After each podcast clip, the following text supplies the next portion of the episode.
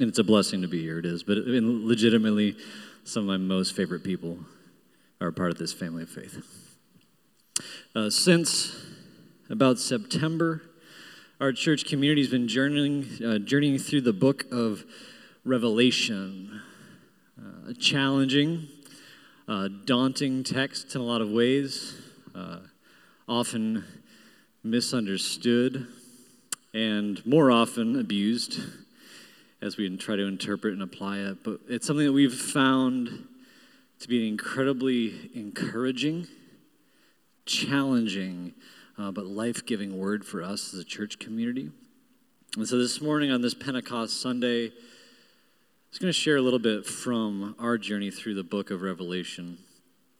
We're going to be in Revelation chapter 4 today. And so if you have a Bible, I encourage you to turn there with me. We're going to be there for our entire time. You can pull it up on an app if you have that.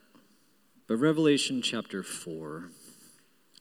And this is the vision that God gave to the Apostle John, who is in exile on Patmos under the rule and reign of the Roman Empire, to give a word of encouragement, of exhortation, of challenge to endure uh, with perseverance and faithfulness to a poor and persecuted minority church under the boot of a powerful world conquering empire.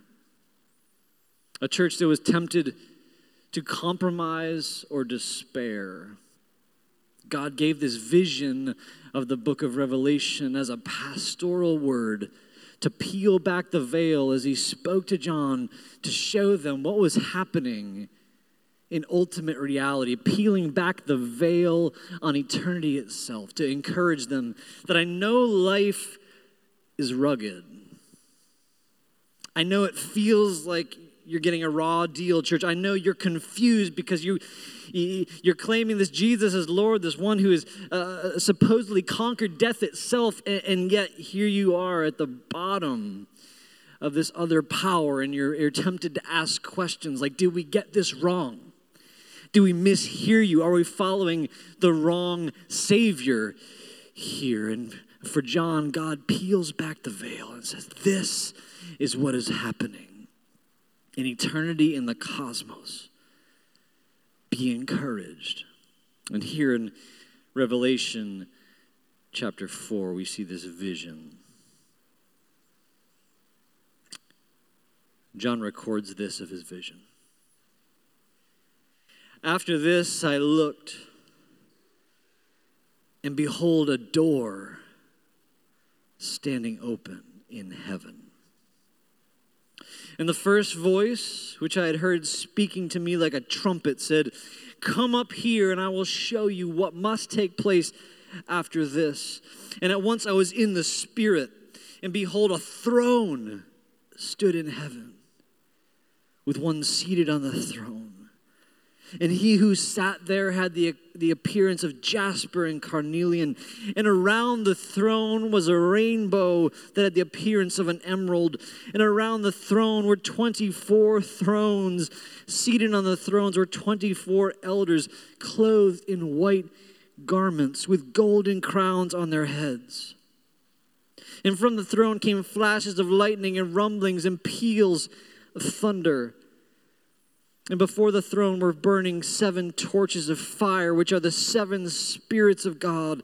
And before the throne there was, as it were, a sea of glass, like crystal. And around the throne, on each side of the throne, are four living creatures full of eyes in front and behind. The, the first creature like a lion, the second living creature like an ox the third living creature with the face of a man, the fourth living creature like an eagle in flight. And the four living creatures, each of them with six wings, are full of eyes all around and within, and day and night they never cease to say, Holy, holy, holy is the Lord God Almighty, who was and is and is to come. And whenever the living creatures give glory and honor and thanks to him who is seated on the throne, who lives forever and ever, the 24 elders fall down before him who is seated on the throne and worship him who lives forever and ever. And they cast their crowns before the throne, saying, Worthy are you, our Lord and God, to receive glory and honor and power. For you created all things, and by your will they exist and were created. Let me pray for us as we dive into the word this morning. Lord Jesus, we confess it is a gift, it is grace that we can gather this morning as a family of faith, as this tribe of grace, as this movement in this city which you claim sovereignty, rule, and reign over by your love. And we have the chance to open this word by which you reveal yourself to us, that you do not intend or, or purpose to remain a distant or uh, inscrutable deity, but you are a God who draws near, a God who reveals himself, that you might be known and, and you might know us, to lead us forward in your purposes and catch us up into the very fabric and story of eternity itself. So we pray this word would speak with power this morning, that we would offer ourselves to it, that our ears would be receptive, that our hearts would be soft, that we leave here shaped ever more in your image and drawn ever further into your purposes for your world. And we pray this in the name of Jesus. Amen. A question to begin.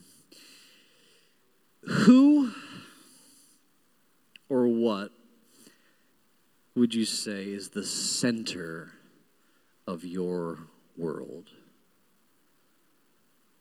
Your life? If we can go existential for just a moment, in truth, the fabric of our universe, the very fabric of physical reality itself, is built upon centers centers of mass, centers of gravity, centers of energy. Life as we know it, in fact, from the, the galactic to the atomic scale, is built on centers. And everything else, literally everything, finds itself and defines itself in relationship to them. Our galaxy consists of something like 100 billion stars, and it's nearly 106,000 light years across. And this galaxy swirls like a hurricane around its galactic center with an average velocity of 515,000 miles an hour. And our planet orbits its sun at about 67,000 miles an hour. So if you're exhausted, you have permission to be. moving, okay?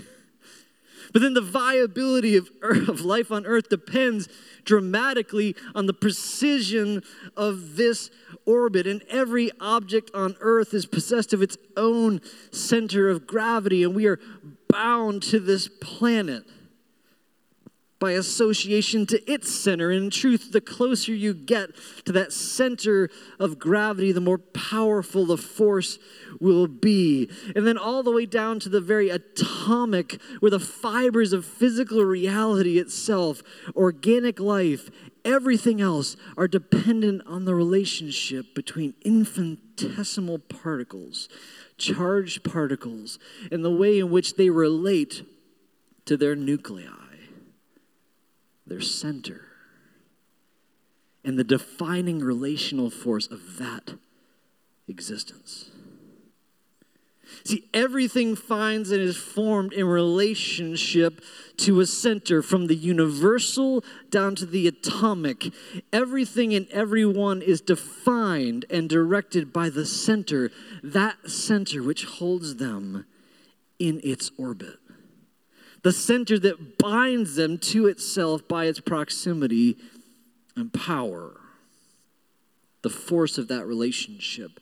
And so, this is observably true in physics. We talk about gravity and charge and attraction and all these things. But I would argue that this reality and the power of centering is actually true relationally, emotionally, and spiritually as well. So we have to ask what is your center? Who or what is it that defines and directs your life? What person? What thing? What relationship? What pursuit holds you in its orbit? What's your center? I mean, if, if maybe folk music is more your jam than physics, right? Bob Dylan famously put it this way like, you're going to serve somebody. You're going to serve somebody. What's your center? Each of our lives is defined dramatically by that which we place and find at the center. And it's not a question of if, but only what or whom. In Revelation chapter 4, this vision given to John by God, again, it peels back the door, the, the, the, veil. It opens the doorway, as it were. And John is able to stand at like the threshold of eternity itself, this ultimate heavenly reality.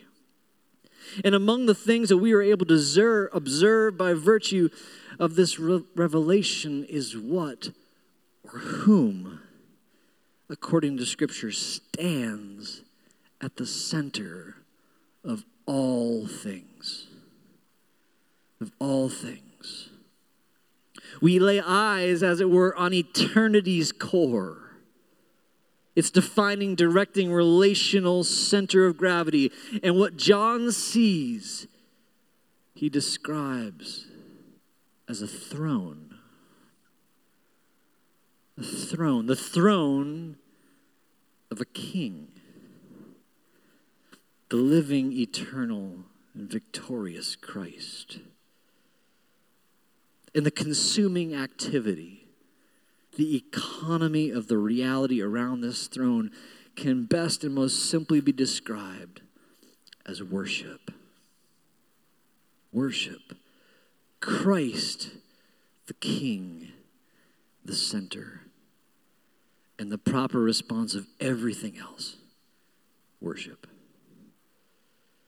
And so worship is profoundly significant in the life of the follower of Jesus.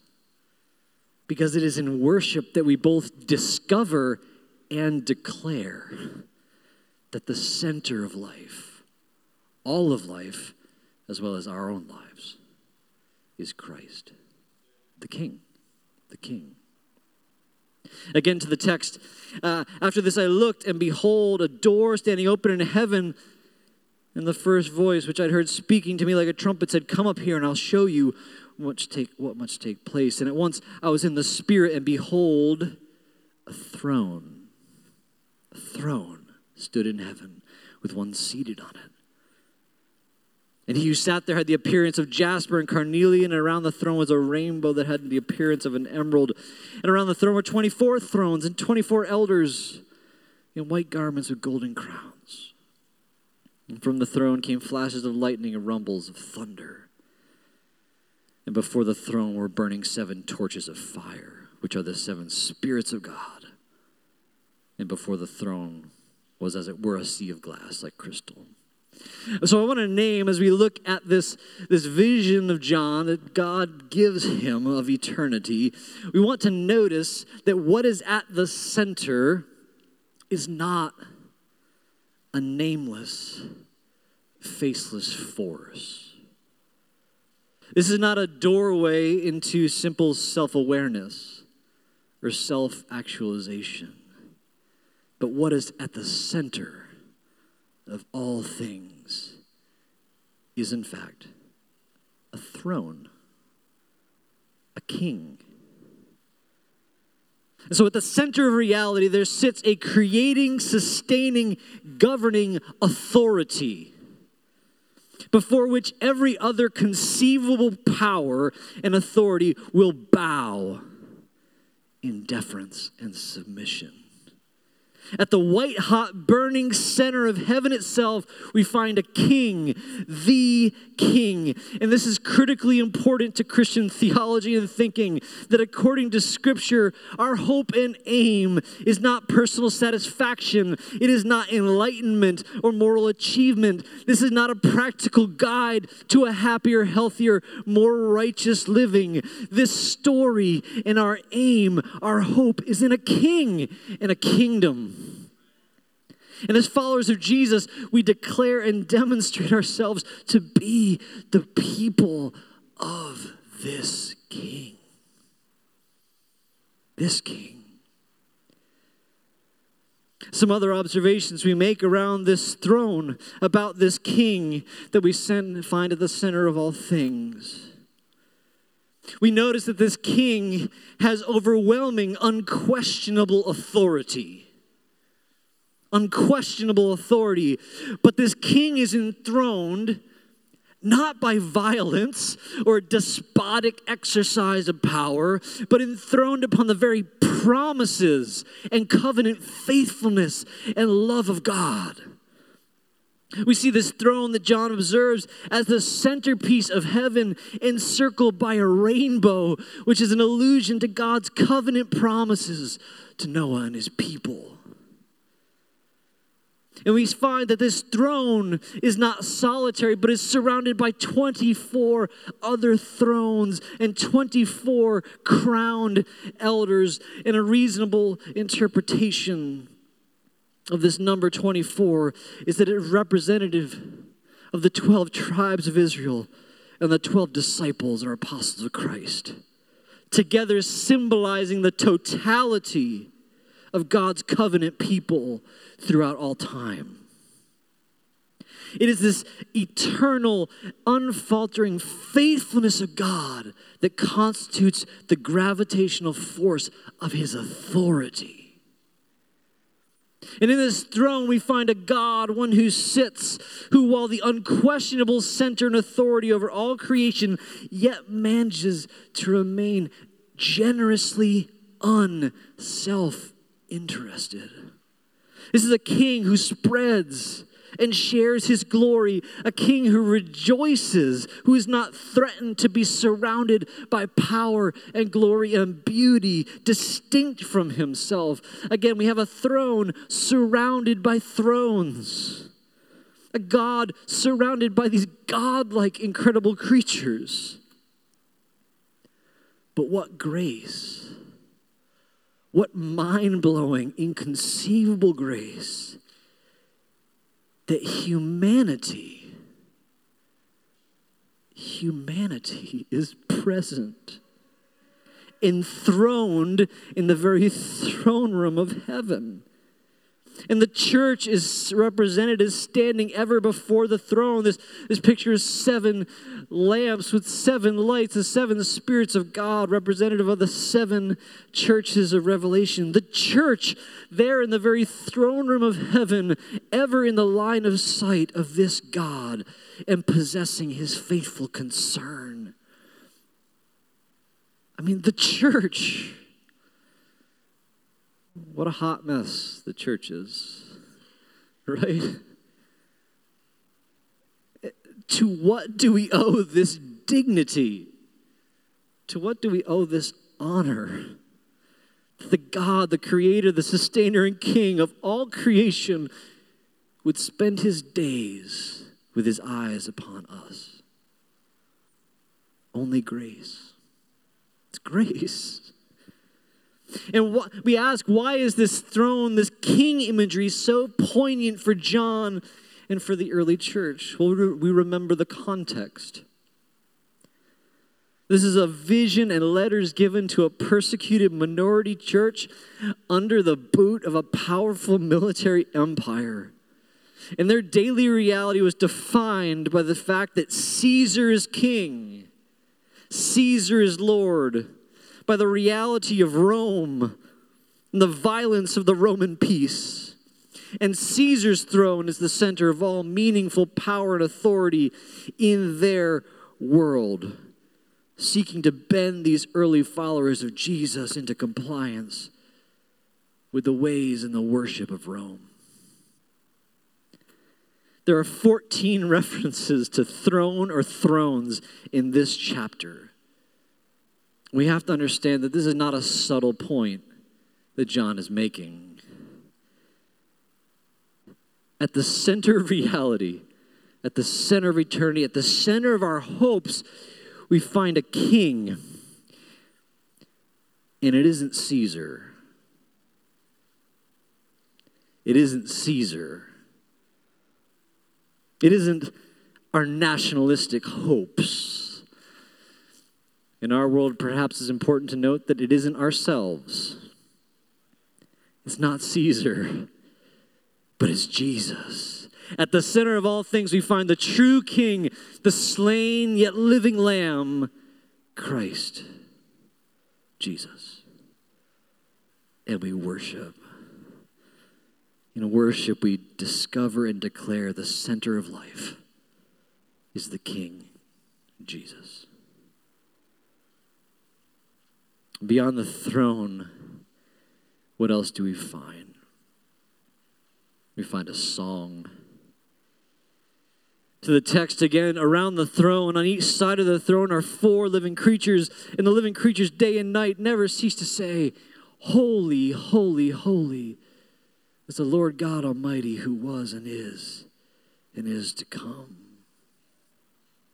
And whenever the living creatures give glory and honor and thanks to him who's seated on the throne, who lives forever and ever, the 24 elders fall down before him who's seated on the throne and worship him. They cast their crowns before the throne, saying, Worthy are you, our Lord and God, to receive glory and honor and power. At the center of all things, we find a throne and we find a song. A song. You see, in the end, the only proper response to finding yourself in the unveiled presence of this God, this King, is worship. Worship. In the economy of heaven, life is worship, and worship is life. And every moment and every activity is centered upon Christ. The eternal and eternal life becomes just an ongoing refrain of God's perfect holiness. Holy, holy, holy, perfectly, three times holy, entirely powerful, eternally existent. Holy, holy, holy are you, the Lord God Almighty, who was and is and is to come. And we notice these creatures, these, these incredible creatures around the throne. And what do they what do they mean? What are they symbolic of? Are they indicative of the entire created or animal order? I I don't know. Are they are they symbol, symbolic of all earthly power and glory? Perhaps are they are they symbolic of uh, of empires as they were for the prophet Daniel? I I'm not entirely certain. But what we do know is they all bow down in worship to Jesus. These fantastic otherworldly creatures that if you and I were to run into any one of them, we would be tempted to worship. We would be, we'd be tempted to conclude is this, is this is a God? All these creatures are, in fact, merely worship leaders in the community that stands before the one true God the Lamb who was slain. And altogether, we find that the life of heaven is, it seems, just a never ending song of praise, joyfully and powerfully compelled by the force of the King's simple presence in their midst and all of creation declares the goodness and glory of this king. And we notice this that all the elders around the throne, when they worship, they cast their crowns before him. But we can ask, where did they get these crowns? What is the basis of this authority and glory that, that they now see fit to surrender to Christ? Well, if we go back to Revelation 2 and 3, we find that crowns and robes and thrones, that these are the gifts with which Christ has rewarded those who faithfully endure. You see? And so in worship, we find that the people of God are joyfully giving back to God those very gifts and glory and honor that He has just given them for their endurance and faithfulness.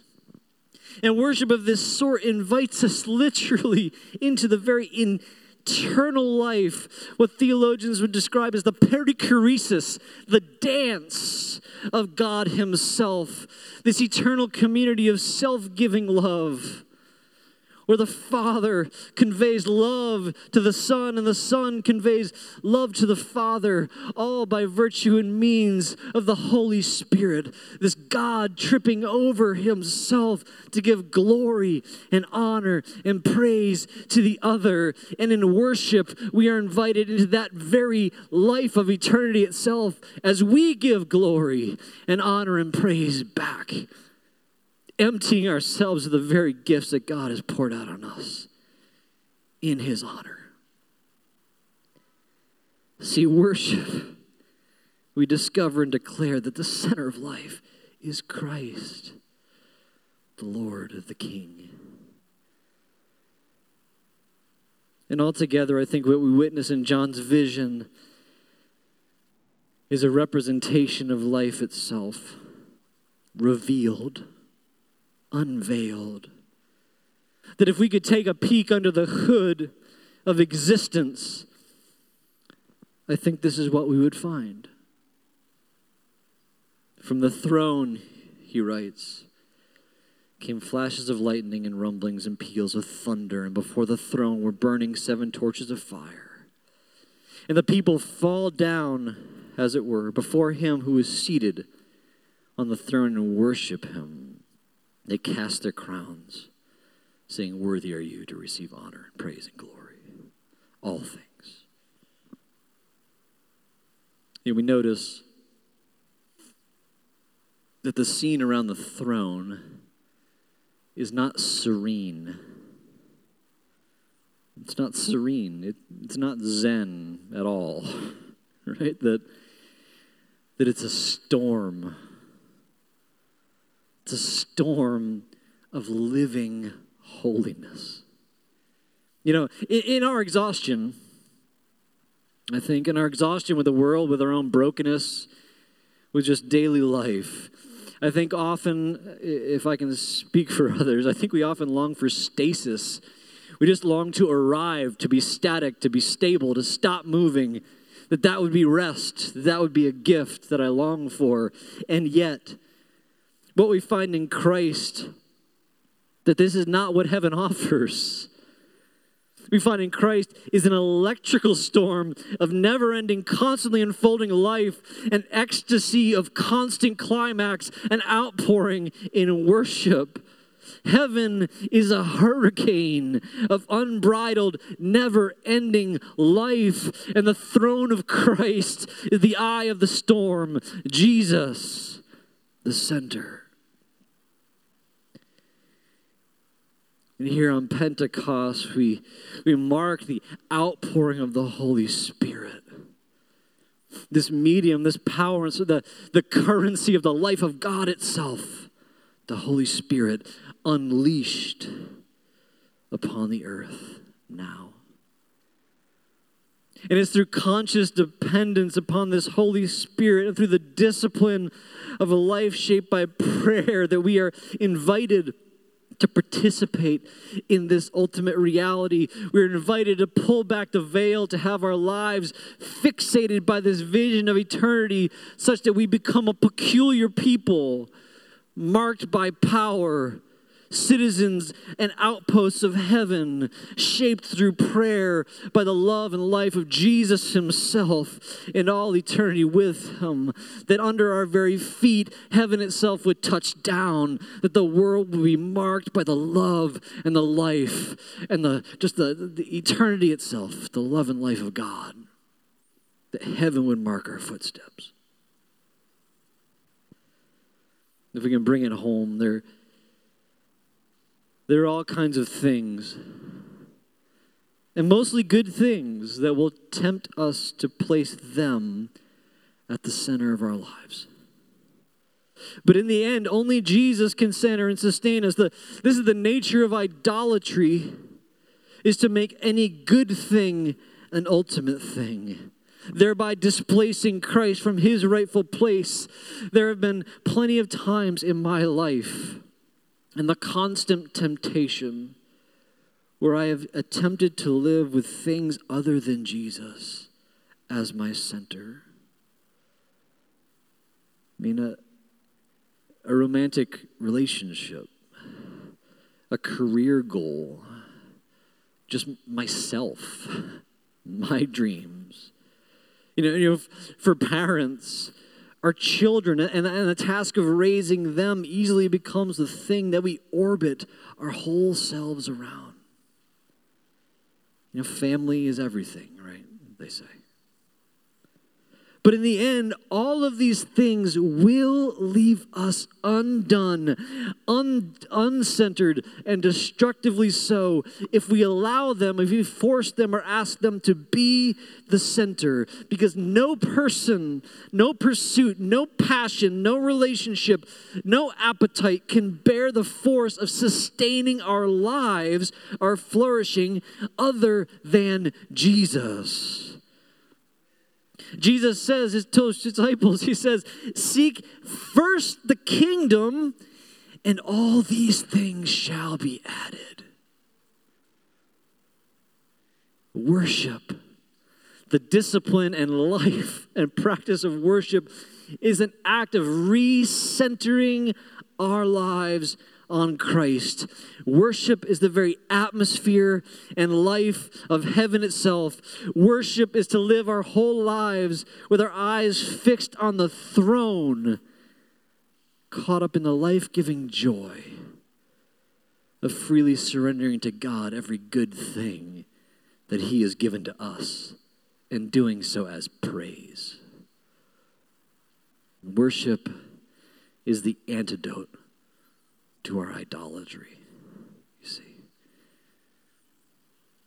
In worship, we discover and we declare that the center of all life, the life of eternity, the life of creation, and our own lives, is truly and rightfully only Christ, the King.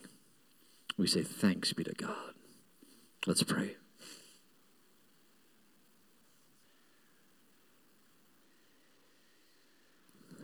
Lord Jesus, we confess the fragility with which we hold on to this great truth. How easily we find other things, even good things, even gifts that you have given us, and allowed them to push you from the center of our lives. We confess that we repent. In our desire, Lord Jesus, to seek first you and your kingdom, such that we might know life and that abundantly. That eternity itself would touch the ground beneath the soles of our feet. We give you thanks and praise, Lord Jesus that by your grace you will accomplish this. Teach us to surrender ourselves. Teach us to submit joyfully to life for your glory and your praise and the purposes of your kingdom that we might have joy. And pray this in the great and powerful name of Jesus. Amen.